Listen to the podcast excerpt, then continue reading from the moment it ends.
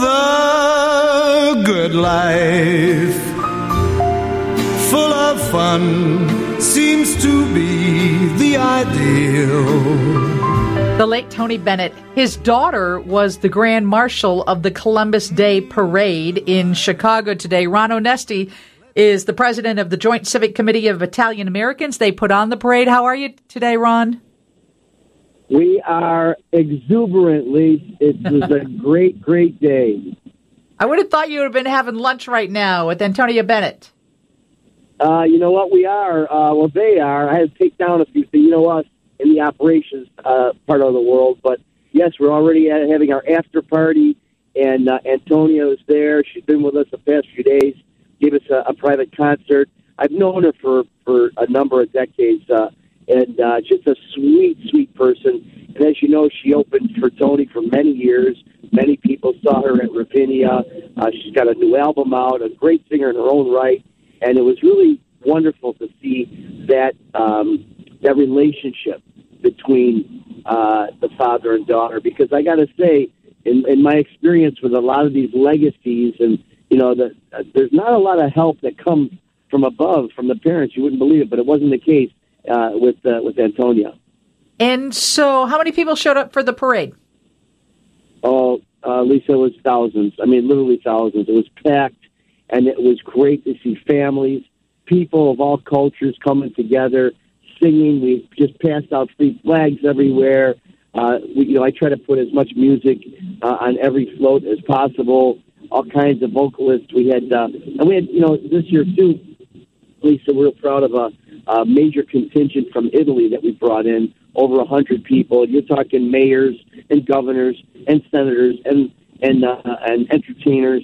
We had a uh, a, uh, a vocalist, a, a tenor from Cinque Terre. We had uh, so many some uh, television stars just music on every float, and everybody's just having a great time. And were you? Was there some kind of um, press conference or something to do with the Columbus statues? Did that come up again today? Boy, it comes up every day, uh, there, Lisa. but uh, yeah, today we had a couple things. Yeah, I mean, everybody just you know wants to know what's going on with the statues, and and I don't blame them. It's, it's the number one question I get asked every time I go through Caputo's or uh, Tony's Finer Foods or one of those. Um, and uh, and the answer is uh, basically that uh, the lawsuit is is uh, is uh, going forward. Uh, the opposition, meaning the mayor's office and uh, the park district attorneys, have filed uh, several motions to dismiss. But the judge says we have standing, we have basis. Our, our lawsuit is is good, so he's mandated a uh, a uh, uh, a conference, a settlement conference, in the next couple of weeks and uh, we're gonna, we've been going back and forth on settlement. We're couple miles apart still, but at least we're talking. It's a lot more than I could say than about the past administration. Uh, earlier today, we had a conversation with Kim Vigue. She's the executive director of the Mitchell Museum of the American Indian. She voiced uh, pretty strong opposition for those Columbus statues being put anywhere in a public space again. Is that where you see yeah, I, them ending up? Do you see them? Do you want them back in the parks, or where do you want them? Well, you know, it's a two two part uh, situation here, Lisa. First of all, you know, how this whole thing has been handled has been the biggest problem, frankly, because you know what? It came down in the dead of night. We woke up the next morning; they were gone. Our community was not notified, and then you know, uh, the former mayor put in the word temporary um, removal of the state statues, and you know what we didn't get was a clear definition of what of the word uh, temporary. But um, you know, any that that's the biggest problem. You know, they, they, we haven't been communicated with.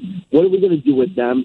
You know, we understand it was under the guise of safety and security. We're along with the, with whoever's behind that, but that's one part of it. The other thing is, and, and I just, uh, you know, our hearts really, really, and our arms go out to the indigenous people community because number one, we understand.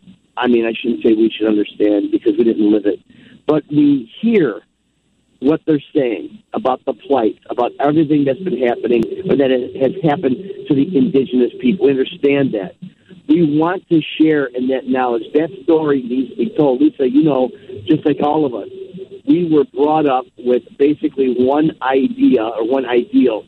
Christopher Columbus sailed the ocean blue, 1492, discovered America. That's we all, all learned it in high in that. school. Yep, we all learned it in high. In, that's all, and that's all we learned. Right. We understand that the narrative needs to be broadened.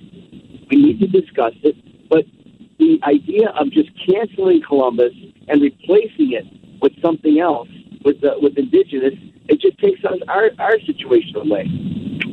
Well, the new curriculum that will go into effect in Illinois schools in the 2020, 2024 and 2025 school year will certainly make an impact in correcting what it is that we learned back in the day. But I know this is a big day for you. Thank you for joining us, Ron. And where are you headed, by the way? Uh, right now, I'm on my way back to our, our the big after party where Tony and the rest of them are at, our delegation from Italy, and we celebrate. Because once again, and I'll leave you with this, remember, we don't really celebrate. It's not about celebrating Columbus the man, the the pioneer, the voyager, the explorer. I mean, that's a part of it, of course, but a very small part of it. Every one of these statues around the country has been put up because to to denote and to celebrate the Italian um, contributions made to the development of this great country. So we've got we've got heritage and traditions that's been surrounding this this icon for over 200 years. You can't just step on it. But I thank you for giving me the time, Lisa. It's always great to talk to you. Absolutely. And I'm telling you what, I don't know what this city would be without the contributions of the Italians. So we thank you, Ron. Thank you, dear.